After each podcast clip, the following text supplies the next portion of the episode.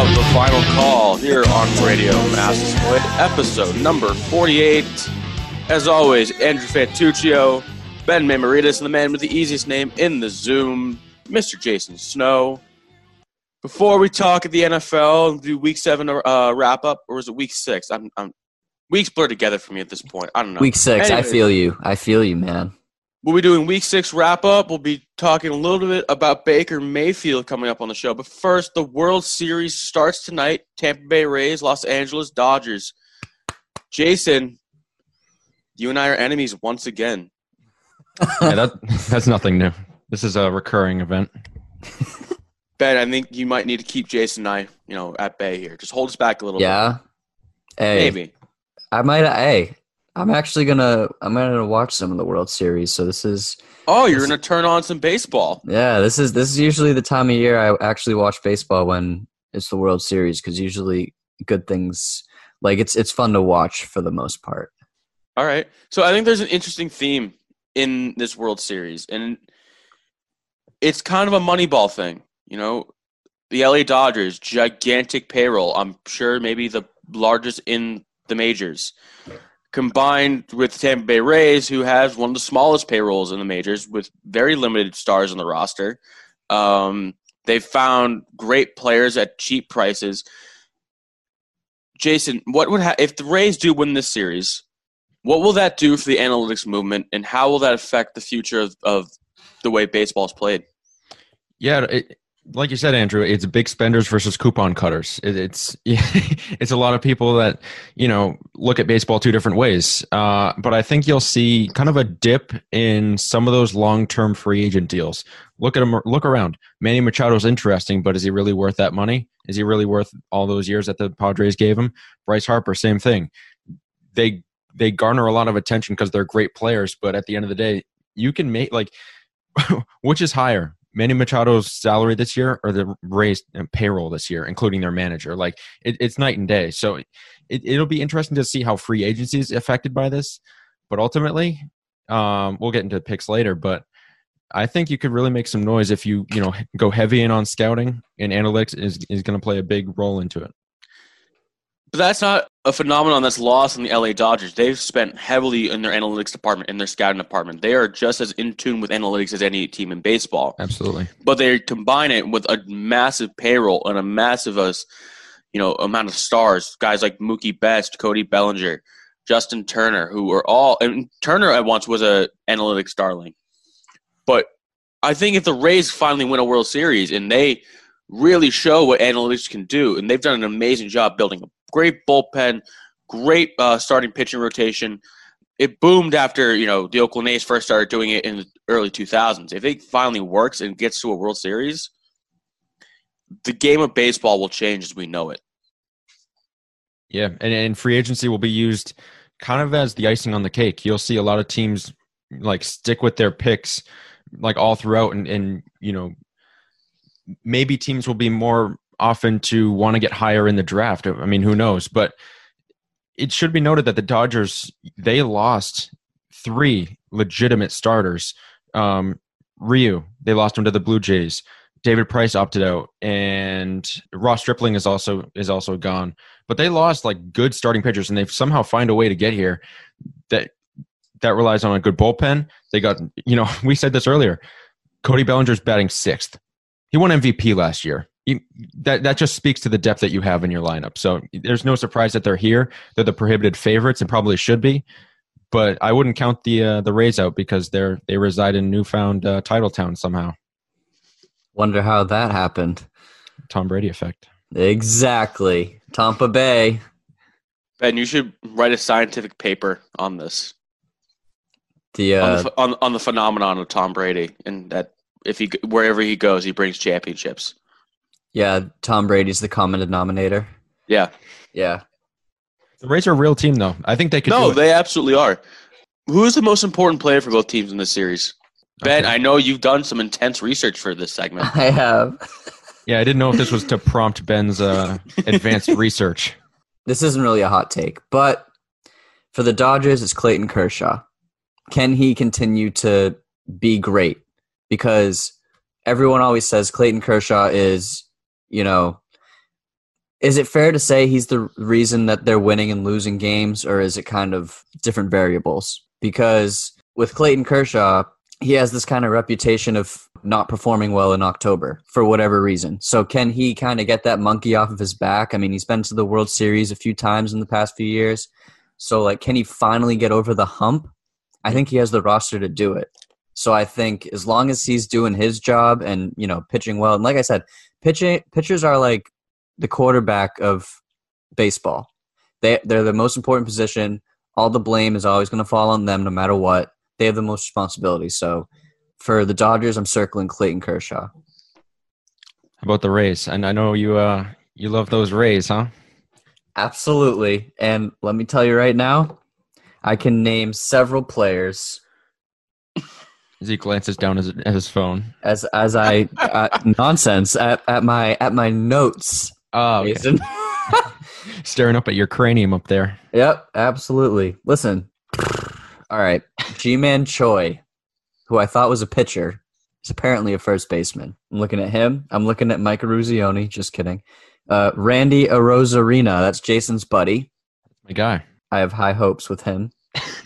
And Hunter Renfroe, the Bo Jackson of today's world, who also plays for the Las Vegas Raiders. I know it's not the same person. This is this is oh my gosh, for comedic effect. The fact you have Oh Listen. My goodness. No, I like how two of your players contradict each other. What? How? You, you say Clayton Kershaw for the Dodgers and then G-Man Choi for the Rays. Problem is G-Man Choi hits left-handed and can't hit lefties. And Clayton Kershaw pitches left-handed. So those two will never have to face each other. Fine. Check out the big brain on Andrew. I'm just saying, like... hey, hey, be happy. Listen, you should be happy that I know at least a few names on here. I'll remember these names without looking them up one day. Willie ben, Adames. You, you don't know these names. You can read these names. First of all... I, hey, Blake Snell came off the top of my That's head true. Without even looking it up. Tip of the cap. Um, I do have to, you know, shout out Charlie Morton because he's a guy that didn't get a lot of press. He, he pitched five and two thirds scoreless innings against the Astros in Game Seven.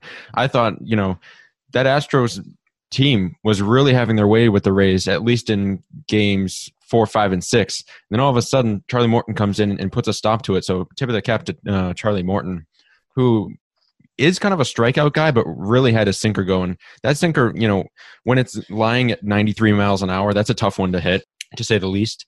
And Randy Arozarena, I do have to, just came out of nowhere, really. Seven postseason home runs, one away from from tying Carlos Beltran for most home runs in a postseason by a rookie. He's swinging a hot bat right now. I'm telling you that right now. And if you combine Nick Anderson, who's really, you know, shut the door in a lot of these games, really a strikeout threat out of the bullpen. I like Tampa Bay in this series, um, just, you know, one through twenty-six. I really do. For me, the most important player in this series, and that goes for both teams, is Mookie Betts. Yeah. D- Dodgers signed into a giant contract again. What was it, twelve years, like three hundred forty-five million dollars. I know him. Good, Ben. Good job. Good for Thank you, you, buddy. Good for you. But Mookie Betts, I mean, you get signed to that massive deal. To deal with that size, I mean, you have to perform. And Mookie Betts has a history of not performing in the playoffs. He had a bad run in the twenty eighteen World Series with the Red Sox. He didn't play well in the N L C S, but the Dodgers are paying him close to thirty-five million dollars a year. You know, you need a return on that investment, and that has to come in the biggest moments. And this is the World Series. And this might be the most important World Series the Dodgers will ever have. Yep. Um, we, I've spoken a lot about the pressure that's on the L A Dodgers this year. After eight straight division titles, winning, getting to the World Series three times and losing, or twice and losing in it, it it's time to get the monkey on the, off the back for the Dodgers. And if they can't do it now against a team with a, that they just dwarf in terms of payroll, in terms of investment, in terms of popularity, I mean, it's going to be – I mean, Dave Roberts is going to be fired. Dave Roberts will be fired if the, Dodgers, if the uh, L A Dodgers don't win the World Ooh. Series this year. How much pressure? I mean, and then even especially after the Lakers just won a championship, and I, I know, you know, two different sports, but same market. They're vying for the same, you know, sort amount of attention uh, from fans.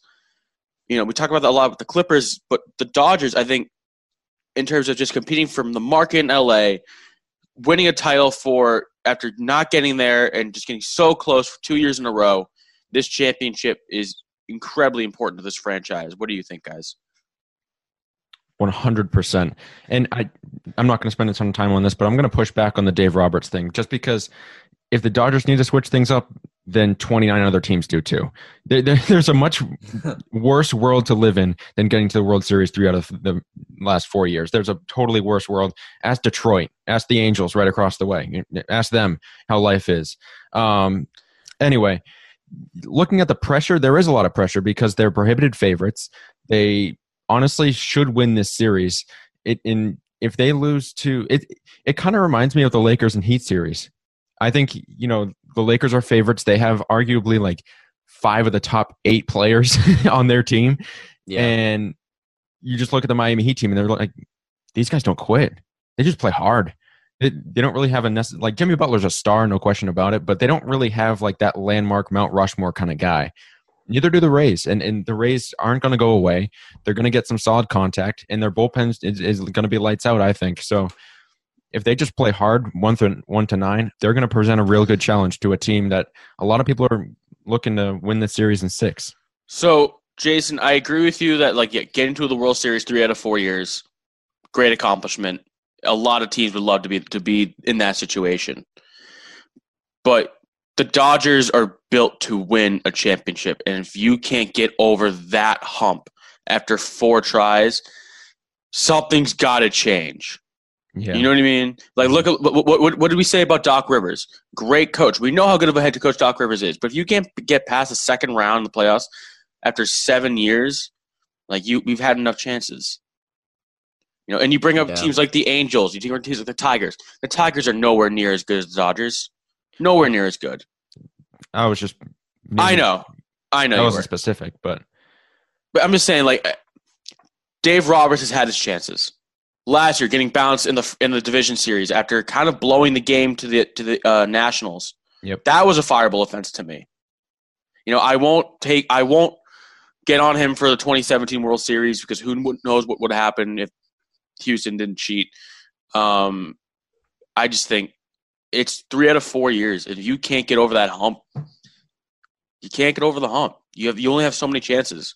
He's a good manager, but is he a manager that can get a team to a championship? He can get them to a championship series, but can he win a championship? I don't know. Let's get into picks. Who we who we got? I'm gonna ride with the Dodgers. I've been riding with them this all season. I've said that this they're the team to beat. I, I there's no sense in me going back now. They had a great comeback against the uh, against the Rays in the N L C S. They play better in the league championship series than the Rays did. Coming back instead of having to hold off a three to nothing comeback. Um, I just think from top to bottom, deeper team. Um, they might not have the pitching, but they have the offense. Um, if they can get their bats going against this Rays starting rotation, I'm picking the Dodgers. In how many games? Ooh, Dodgers in six. Ben? I like it. So I like both. I mean, on paper, the Dodgers are the better team, right? But I don't know, and this could be a bias against Tampa Bay, but I'm rolling with the Tampa Bay Rays here because I'm hoping for an underdog story and bringing that title to Tampa. I mean, hey, that we just talked about the Lakers winning the title and the Dodgers having that. The, the Tampa Bay Lightning just won the Stanley Cup. So can the Rays also bring a title back to Tampa Bay? I don't know.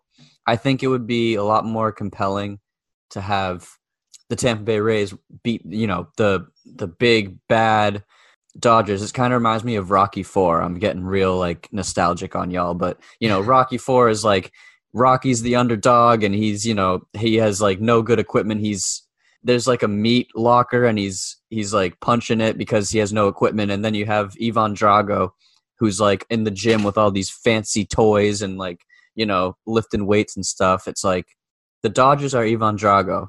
Right. And the Rays are Rocky. So I'm going with Rocky. I'm going with the Tampa Bay Rays. Yeah, I'll take the Rays in seven. Um, because I I think the I like the Dodgers like roster obviously a lot better, but if you look at I, I like the the Rays manager better, I like their closer better, I like Charlie Morton, I like Blake Snell. I got a lot of things that I like, and I like their defense. They're they're really versatile, and I I look around and I'm like, where's the weak spot? There's not necessarily like a a blinding star on their roster, but I just look around and they're like, these guys are really well rounded. So I'll take the Rays in seven. World Series game one tonight, eight o'clock. Tampa Bay Rays, L A Dodgers. But coming up next on The Final Call, we'll get into Week six N F L wrap-up. Team of the Week, Good Noodle, Dumpster Fire, next.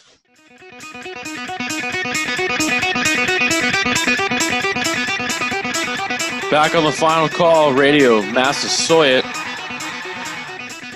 N F L Week six wrap-up. We'll start with Team of the Week, Jason Snow. Who is it for you? My team of the week, we were just talking about Tampa Bay. I have to give it to, to the Buccaneers. Um, yeah, Ben's got his hands up in the air like he's on a roller coaster. It's a great Ooh. sign. Yeah, I have to give it to the Bucs because early on, I was like, oh, man, Aaron Rodgers is really moving the ball. This this Packers team, they scored like the first, what, ten points? And I was like, wow, this, you know, Green Bay's really tearing it up. Then all of a sudden, something happened. And, and Devin White, Lavonte David, the corners really started moving. Pick six, what was it? Just one pick six, but two interceptions uh, by Aaron yeah. Rodgers. Cataclysmic run. They scored thirty-eight points unanswered. Brady was effective, but I really have to give my tip of the cap to the defense. Uh, Devin White, Lavonte David, uh, and Ndamukong Suh really made some noise. They, he made Aaron Rodgers uncomfortable post, like uh, from the second quarter on. It was night and day from that first quarter on, but I have to, you know, give my credit to Tampa Bay Bucks. You you saw their ceiling. That's their ceiling right there. Yeah, I agree with you one hundred percent. They're my team of the week too, Jason. I'm going with the Bucs as well. And it's all because of the defense. I mean, Brady played well, but the defense is the driving force on the Tampa Bay Bucs team. That front seven is legitimate. Like we were saying for so long during the offseason, like we were concerned, can they cover? They just shut down the best, one of the best offenses in the N F L. Two interceptions. They don't really need to cover well because their pass rush is so good. Uh, the Bucs are a legit contender in the N F C now. They're probably going to win that win that division because the Saints have fallen off, I think. Uh, the Bucs are my team of the week. We are all in agreement, three for Ooh. three. Tampa Bay Bucs are my team of the week, too, and you guys hit the nail right on the head. I mean, first of all, the, the the stat that stuck out to me the most was no turnovers or penalties the entire game for the Tampa Bay Bucs. This is the that's a first for franchise history. That's never happened to have no turnovers and no penalties in a game. Also, wow. They held the highest scoring offense in the league to ten points. And Aaron Rodgers had a pretty pedestrian day. Not great. I mean, coming into this game, it was he only had two career pick sixes, and then he just throws another one, and then another interception that got tipped, but still. And then, to your point, guys, the defense was just flying to the ball. They were flying all over the field. Lavonte David is probably my dark horse defensive player of the year candidate. Um, those corners can really play. They were covering them all the way down the field. They held them to under two hundred yards on the game, the Packers offense. I got to shout out Todd Bowles, though, for being just an excellent D coordinator. I think he's being really good in these early weeks. But, yeah, the Tampa Bay Bucs have just impressed me. And just and one more point, Jamal Williams, the second he said, my quarterback is too smart to forget what down it was, I knew it was game over because Uh-oh. Tom Brady hears that. And what happened for the through the first three quarters? He had pretty much a perfect passer rating, so that's how it is. But you know, that's what happens now. Oh, you don't know what down it is? I know, I know what the down is. Thirty-eight to ten, Packers are down. So yeah, Bucs are my team of the week. Not Taking close. Shots over here. All right, good noodle, Jason. My good noodle is someone that I've been very fond of throughout the, not only this season, but seasons past as well. And that's Deshaun Watson, because just from afar, coaching staff in, in shambles, you lose your coach two weeks ago. What are we going to do? Seasons, you're below five hundred. You go in, into Tennessee where Buffalo was just knocked the doors out last week, and you bring that game to overtime. And he didn't, he, he didn't even get the ball in overtime. Imagine if he got the ball, like wh- who knows what would have happened, but Deshaun Watson, I'm, Tennessee had more total yards, sacked the same amount of times, more first downs. On paper, that game shouldn't have really been all that close. But if you look at Deshaun Watson, twenty-eight of thirty-seven, three hundred thirty-five yards in the air, four touchdowns. Ugh, my God, this guy's an absolute baller. And I have to give him credit for even keeping that game close. I'm a good noodle! I'm a good noodle! Ben? That's a really good one, but I'm going to go with the other side of that coin, and I'm going to say Derrick Henry. Good point. Listen, I'll say it right now, best running back in the league. He is the best running back in the league. He is the modern-day Jim Brown. He kind of reminds me of Earl Campbell as well, okay? Tell me if this is good, guys. Let me know if this is a good stat line. twenty-two carries, two hundred twelve rushing yards, two touchdowns, two receptions for fifty-two yards. That's two hundred sixty-four total yards. Is that good? Is that good? Little. Yeah. A little. Okay. Dominant. in the in the last uh, drive of the game in overtime, Tannehill flips it out for like a little dump off pass to Henry. He takes it fifty-two or fifty yards or whatever it was, and then in the red zone, they run the Wildcat formation, direct snap to Derrick Henry, and you know what that tells me? That tells me just put the ball in your best player's hands and get six. Just everyone get out of the way. Derrick Henry is bigger, stronger, faster than any other running back in the league. By the way, interesting stat right here. I got all kinds of fun stats for this one. Listen, first running back to have two hundred-yard games in three straight seasons. He hit twenty-one point six miles per hour on that ninety-four-yard touchdown that he had. The only other players to hit that this season were Raheem Mostert, who is two hundred five pounds, and Michael Davis, the cornerback, who is one hundred ninety-five pounds. Derrick Henry's two hundred sixty pounds of man. He's built like a house, and he's running up the field. That was, you just saw the, the, the D Bs trying to close in on him. They couldn't catch him. Like, how do you stop this guy? And he joins a group of players who have multiple ninety-yard runs in their career, Lamar Miller, Amon Green, Bo Jackson, and Chris Johnson. This guy's a unicorn. He's unbelievable, best running back in the league, and quietly, not quietly, but look out for an M V P candidate down the road because he's playing like it. I'm a good noodle! I'm a good noodle! You know, Ben, I, I, I'm going to be greedy here because I, I'm going to have two good noodle awards. Oh, um, one of them is Derrick Henry, and just for every reason you just said, and my, I, what, what can I say that you didn't already say about him right now? I mean, just, my God, wow. Do you want to just go be a pro scout or something? D- dominant. I, I think one thing that you that I can mention that you uh, didn't, Derrick Henry averaged almost ten yards a carry in that game against yep, Houston. He did. Like, that's that's insane. Yep. That's insane. That's all you have to say. That, that that makes him a good noodle. My other good noodle, Brandon McManus, the kicker for the Denver Broncos, who was legitimately and literally the sole reason the Ooh. Broncos won that game. So I'm going to show some kicker love, and Brandon McManus and Derrick Henry are my good noodles of the week. I'm a good noodle! I'm a good noodle! All right, dumpster fire. Who wants to go first? I'll yeah. All right, I'll go. I g- I had a hard time picking this one, but I got to go with the Los Angeles Rams. I mean, I know you're on the road against San Francisco, but I mean, we talk about it every week. The San Francisco 49ers are just not. They're completely lacking depth. I mean, their whole team is injured. You go into Candlestick and you just cannot pull out a win. And I mean, Goff was pretty pedestrian. He completed fifty percent of his passes, only one hundred ninety-eight yards. He had two touchdowns, but he also had a pick, thirty-five point seven Q B R. I mean, ugh. Against that defense, that's like, I mean, give give the Niners credit, but like, come on, you couldn't put more than, what was it, sixteen points on the board? Come on. That's all you could do? It it just wasn't impressive to me. It just seemed like they could never find their footing.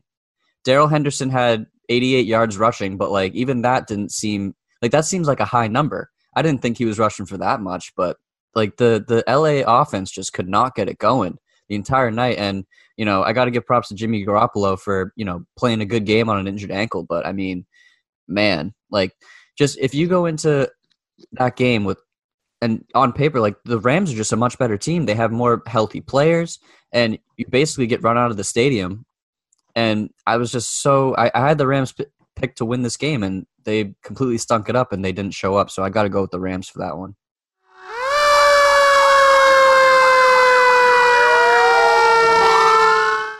Uh, that that's a good one. I respect it. I had a couple that I was looking at. Um, one was Minnesota losing big to, to Atlanta.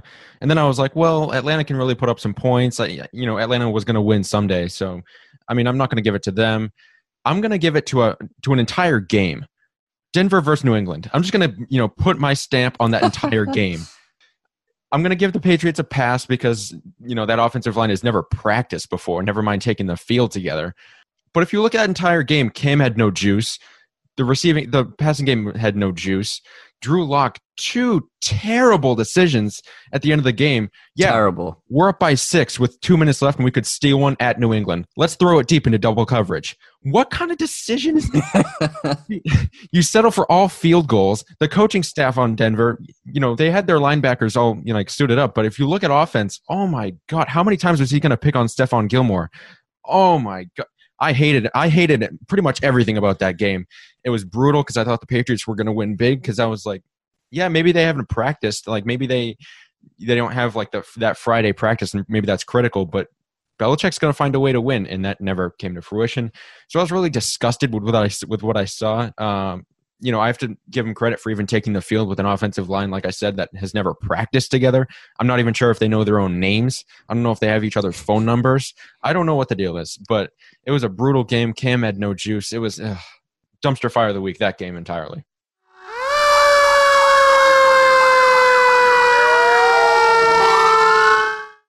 Well, thank goodness Denver had a, they had Brandon McManus because they wouldn't have won without him. Thank goodness for him. Brandon McManus. My dumpster fire is Ezekiel Elliott. Okay. twelve carries for forty-nine yards, two costly fumbles. I mean, that helped really give the Arizona Cardinals momentum uh, in last night's game on Monday Night Football. You know, you know, without Dak, the offense now rides on Ezekiel Elliott. The Cowboys' defense is terrible. The season is almost is pretty much in the toilet at this point now. They needed him to step up and play well. He's supposed to be the bell cow. He's supposed to be the back that's going to carry this team. Like, how long have we said, though, you know, why aren't they handing it to Zeke? Why isn't he carrying this team? I don't know. I just, he didn't show he's capable of it last night. He's my dumpster fire of the week.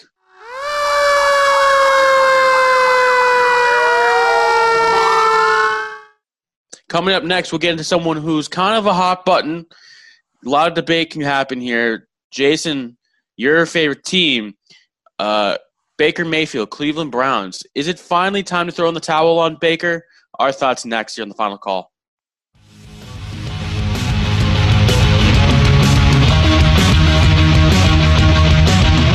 Back on The Final Call. I think it's time we have a, it's time for this tongue conversation. After a pretty abysmal performance from Baker Mayfield on Sunday, it's time to talk about whether he was really worth the first round pick. Our first overall pick.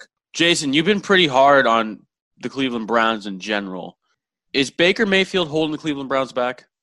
Yes, he is. Because if if, if they had like a Carson Wentz, if they and we'll get you know we'll name the Q Bs later, but if we if they had a better Q B, they would easily be in the Super Bowl bubble, I think. That that tier of teams. But they're not because they they're limited at that position. And I think I know where this segment is going. But I'm just going to, you know, lay the framework down here is that this is being stemmed by their blowout loss last week against against Pittsburgh, which they had no chance of winning from the jump. That defense is really good at Pittsburgh. Yeah, that that, that one was a game to stay away from if you're a Browns fan. But and that's the only way I'll defend Baker on this is that they weren't going to win that game anyway. So, and, and sure, it was ugly and the pick six are ugly and it was just a mess. But the Browns never beat Pittsburgh. That that's nothing new. So I'm not. I'm just going to defend Baker on that front. But from from a big picture level, I think you know he's the one holding them back from really being contenders. Yeah, I couldn't agree more. And they're winning in spite of him. Like, yes, you look at those games that they won. They were four and one coming into that game against Pittsburgh. The run game was why they were winning. They were running all over the place against Dallas. They had over three hundred rushing yards. Like, that's not Baker. It's it's mostly a run-centric offense, you know, with Nick Chubb, who's out with injury right now. They still like to run those sweeps with the the fast wide receivers like Landry and Odell. So this is this is not Baker's offense. Like, I think the coaching staff knows it. And speaking of coaching staff, how many head coaches and front office changes has Baker gone through? There's one common denominator with all this, and it's Baker Mayfield. I'm sorry. but you have all these new coaching turnovers, and you're still in the same spot you were before with all these weapons, and you're still you're still in the same place as before. I, I don't see them. They're not going to get close to winning this division. They're going to probably finish third in the division because the Bengals still haven't figured it out yet. But, I mean, it's because of Baker. I mean, Baker at this point, this is his third year in the league. He should he should be making waves right now. And there are other quarterbacks who haven't been in the league as long as he have, who have taken, in my opinion, much bigger steps. So something's got to be said with this. And, you know, the Browns really got to take a step back and evaluate this for themselves. I mean, he's definitely holding them back. You know, I mean, th- but the weapons on this offense, Austin Hooper, Odell, Jarvis Landry, you know, Nick Chubb, Kareem Hunt, they bolster the offensive line. I mean, they really should be doing better than they are. Yep. But it's also not Baker Mayfield's fault. He's holding them back, but he has no control over that. And I, I know that sounds a little contradictory, but here's what I'm saying. Ben, you brought up the coaching staffs. Baker Mayfield has played under three different head coaches in his career. Mm-hmm. How can he get comfortable in any sort of style of offense if it keeps changing year after year? First head coach he's drafted under, Hugh Jackson, maybe the worst head coach in the history of the N F L. Mm-hmm. Right? Freddie Kitchens was an absolute dumpster fire. I mean, dumpster fire of the year award last year, if you ask me. And now he's under Kevin Stefanski, who kind of has to rebuild Baker Mayfield's confidence from the ground up, who has to go in there and say, Baker, you know, we know you have a ton of confidence in your game, but you got to sort of rely on the running game right now because you're not at that level. You've been bolstered up. You've been put a little too high. You need to come back down to earth a little bit. And that's where I know you guys put say he's in way too many commercials. Yep. For someone who for someone who doesn't win enough. I mean, I don't really think the commercials matter, but it's the confidence you see in there. The ego. Baker Mayfield's got a big ego. Huge. And I think that comes with getting drafted first overall, being told he's going to be the guy that's going to that's going to save the city of Cleveland.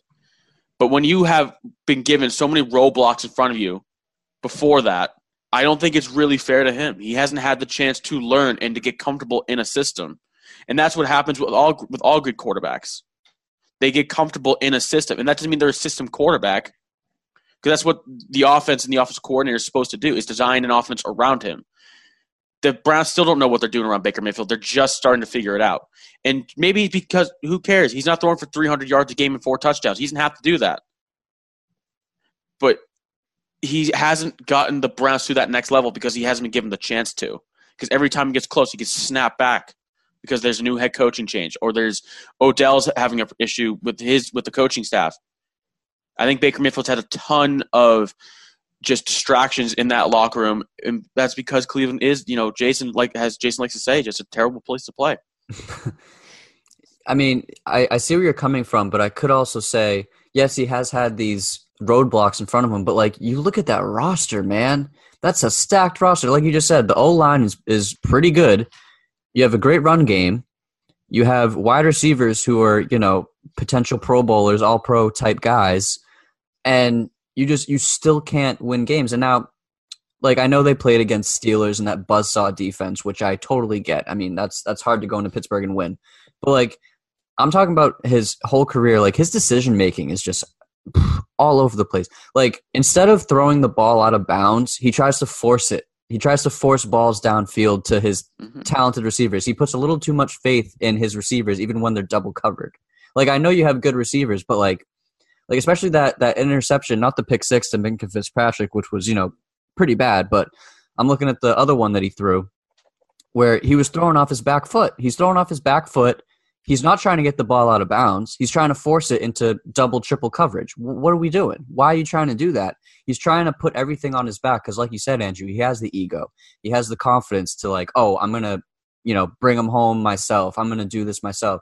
And he's trying to force balls into – tight windows, and it's just it's you can't force balls into tight windows when there's no window, plain and simple. And he's just trying to do that, and I just I don't see any progress with that at all. And you know, at this point, year three, he should be he should be starting to figure that out by now.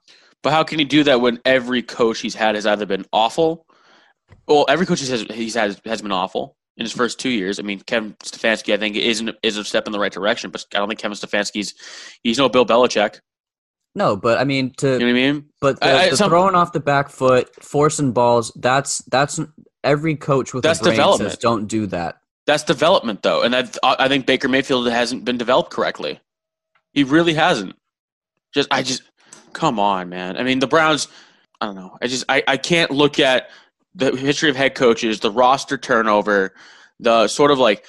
I, I also think the Browns got too big too fast, right? They go from oh and sixteen, and they add Odell Beckham Junior, Jarvis Landry. They add all these offensive weapons around them, right? And then it becomes Browns are winning the division next year. Browns are going to make the Super Bowl next year. That from like the really like out there people. Mm-hmm. The Browns got too big too fast. And, you know and who, do they, who do they have to think for that? The fans, the beloved city of Cleveland, the dumpster fire, the the epicenter of dumpster fires. Oh, my gosh, the Here trash can of the N F L, the trash can of America. I'll tell you multiple times, and I'll say this on the air. If I had a pair of scissors and could cut a place off the United States map, it'd be Ohio. It, it, but, but I mean, don't even bring up the Indians. I'm, I don't want to hear it. But I was, um, was going to say Florida. You're like, how's that not your first pick? But I mean, okay. But I'm going to back Ben on this. You can't throw a ball to a window that's closed. And I don't care what – if you draft a quarterback number one, you're going to – you should get a Joe Burrow. You should get a guy like a Patrick Mahomes. You shouldn't get the second coming of Mitch Trubisky. Let's let's just say Whoa, that. I think, that, I think that's, a bit, that's a bit strong. I don't think so. A little, but the expectation when there were other quarterbacks available, Sam Darnold. Good God, can somebody save that kid? Lamar Jackson. I wasn't totally sold on Lamar, but look how well he's flourishing. Josh Allen, M V P candidate, maybe the first three weeks of the season. Who knows? But, and I will admit, the last two guys I mentioned have stable organizations, and that definitely helps in their development. But when you draft a quarterback number one, yep, you should be getting a guy that three years in, you you shouldn't go, we're better off with you running it than throwing it. You you should be you should be getting a guy that you trust, a guy that should be in contention in the division. I think they are. I picked him to make the playoffs, and you guys thought I was a loon. But you should be getting a guy that's not the Case Keenum prototype. If you're drafting number one and you choose a quarterback, you should be getting a Joe Burrow. You should be getting a Kyler Murray. You should be getting an explosive guy. That's exactly. Just me. I agree. I mean, if we want to go back to that draft, I wouldn't have. Bat- I would not have drafted Baker Mayfield first overall. I would have back at that time. I would have said Sam Darnold. You pick. You take Sam Darnold. I mean, yeah. if you're, if we really want to rewrite history and go back and like who would we pick now, considering you take Lamar Jackson first overall, hundred percent. It's yeah. not even. A, it's not even a question, right? But you know, I, I really think it's about development. Look at Lamar, and we'll, we'll take Lamar. We'll take Mayfield. We'll take all four of those four guys because forget Josh Rosen. Let's look at Mayfield. Let's look at Darnold.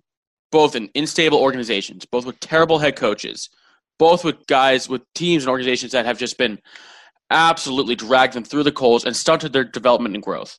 They should be further along than they are. They should be, right? But I don't fault them for that because of the coaching development. I think my, my take really is we need to put more onus and more responsibility on the coaches and the coaching staffs and franchises who are tasked with developing these young quarterbacks. Look what's happened in Baltimore. Look what's happened in Buffalo. No one would have taken Buff, uh, Lamar or Josh Rosen first in the top two or as the top two quarterbacks off that board. But they're in stable organizations with good head coaches and healthy environments, and they made incredible steps. Look at Josh, uh, Josh uh, Allen's decision-making. It's it's light years ahead of where he was last year. Lamar Jackson has made incredible steps since he's coming into the league as not only as a quarterback but as a passer. Yeah, and this is a good this is a, a positive take for me on Lamar Jackson. I just really think it's about more about the coaching and the development of the quarterback than their ability right now. That's a good point, but he's got the coach now. Look at look at the Vikings without Kevin Stefanski as the offensive coordinator. They're been, they're in arguments for our dumpster fire of the week. Look at Kirk Cousins. He's fell off a cliff. He was in the Pro Bowl last year. He's Baker's got the coach now, and they're four and two, and it's impressive. But they have to beat these quality teams like a Pittsburgh. They beat Dallas, which you know we saw last night is unraveling as we speak.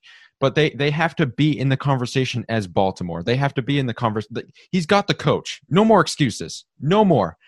It comes down to organizational strength, which they certainly don't have. He's got the coach. Every quarterback in that draft, Andrew, like you mentioned, has something to cling on to except Sam Darnold. Baker's got the receivers. Now he's got the coach. Yes, thank you.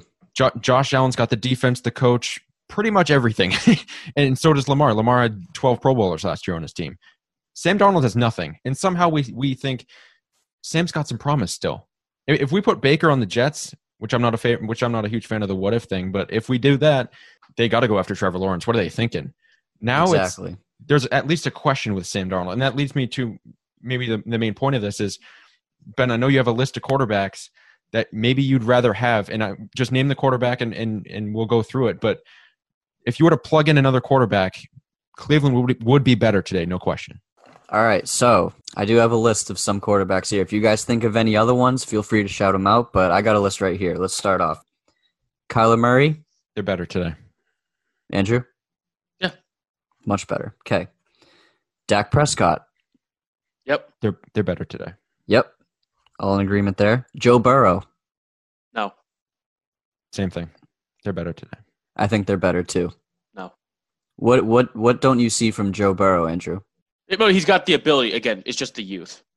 That's that's all. I'm, that's I'm, not, I'm not ready to just say, like, I mean, how, how much further along the development in the development uh, category is Joe Burrow than Baker Mayfield? I'm not ready to say that yet. And that's just from a lack of evidence in the youth. That's all. I get it. Yeah, for me, it was more like you give Joe Burrow, Odell Beckham Junior, that O-line, Jar- Jarvis Landry. Pfft, I mean, I think you'll see huge steps there. But all right, moving on. Jared Goff. Yes. Much yep. better. Carson Wentz. Yep. I mean, he's not playing well this year, but yes. I think so too. I think yes. All right. Jimmy Garoppolo. Now that's the interesting one. Um, mm-hmm. I'm going to say yes, but it's not. I'm not totally sold. I'm going to say yes. I'm, I'm on the fence. Wow. Gut instinct, no. And that's just like just a gut feeling no. All right, so, so you guys are kind of on the fence. Why? Because for me, I look at the Niners, right? Mm-hmm. Kind of similar offensive philosophy to the Browns right now. Run the ball first, win on defense. I'm not sure plugging in Jimmy Garoppolo really changes all that much in Cleveland. Okay, Jason? I'm on the same. I'm on the same thing. Echo. All right, yeah, so that's not as obvious. Josh Allen. Yes. Absolutely. Yep. Ryan Fitzpatrick. No. No. I had to throw that one in there. Phillip Rivers. No. No. Phillip Rivers sucks. Can I throw one in, Ben? We got a minute absolutely. left. Absolutely, absolutely. Sam Darnold. Good one. Honestly, I think I think he does better than in the in New York. I think he does better in, than Baker's doing right now. I'm going to say yes, but it's not like night and day. It's they're slightly better with Oh, him. Yeah, no, definitely. It's not like an emphatic yes, but I th- I think he would be a little better. I think Sam Darnold is just as developed, you know, underdeveloped as Baker Mayfield is, and they've both their growth has been stunted so much that I really don't think it would make much of a difference. That's fair. All How right. about Teddy Bridgewater? Good one. Teddy You're going to think gloves. I'm crazy on this one, but I'll take Baker. Yeah, really? uh, I'm taking Baker as well. Why? I mean, t- Teddy's good, don't get me wrong, but I feel like they both are in the same category as they need an all-star cast around them to really be... I mean, they... Cleveland has that, no? And, and the Browns are successful, but I'm just saying, well, Teddy did beat Atlanta with, with Mike Davis and not Christian McCaffrey, but I'm just saying, like, I would have more confidence in Teddy if he were to have, like, that Saints stability, that that Panthers thing. I, I don't know, that just that might be me, but I don't see a huge... drop off between the two. For me, it's more like you throw Teddy Bridgewater with those weapons. I mean, we saw what he did with the Saints. I know that's the Saints, stable organization, but he went undefeated with them. You know, you throw him in an offense that's you don't have to throw it all the time. You know, run it. You know, get the play action going. I think Teddy Two Gloves could really help you out. Kirk Cousins, good one. No, yeah, no, no. That's that's one of the ones that I don't I don't think he would, but. I got two more after this. Yes. I know I know we're up against it, but I, I want to throw out two more. Absolutely. Nick Foles. Yes. Yes. No. Really? No. I think Nick Foles, he's a, a like true unicorn type of quarterback where he only really performs when he's down. You know what I mean? Like, I don't think he's a guy who can come in and be a leader of of of men off the bat. Like, look what happened in Jacksonville. He's not there anymore. They went with Gardner Minshew. You know, I think I think Baker. I think Nick Foles is just. It's a weird sort of thing where he's he's just better as a backup.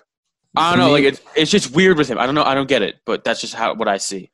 Jason? Once again, I'm just coin flipping on these last ones because like it's not really like Wentz. I could say an adamant yes, but like Bridgewater, Darnold, maybe even Jimmy G and, and Foles. I'm just like, eh, I mean, they're interchangeable pretty much. I mean, all right, last one before we wrap. Matt Stafford. Yes. Yes. Yes. Absolutely. Yes. Yep. Absolutely. All right. Absolutely. And that's about all the time we have for the final call this week. As always, you can check us out on our podcast page, wherever you get your podcasts, including Apple Podcasts and Spotify. If you're interested in doing some reading, make sure you check out New England Sports United, written by Jason Snow. A great publication. And scoreboard times dot com. If you like, you can follow us on Instagram and Twitter at Final Call M C C. For Ben Memoritas, for Jason Snow, this has been the Final Call on Radio Massasoit.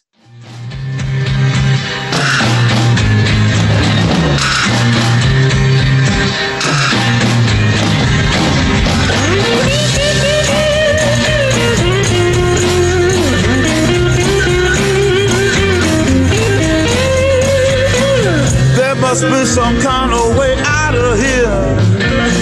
Say the joker to the thief. There's too much confusion.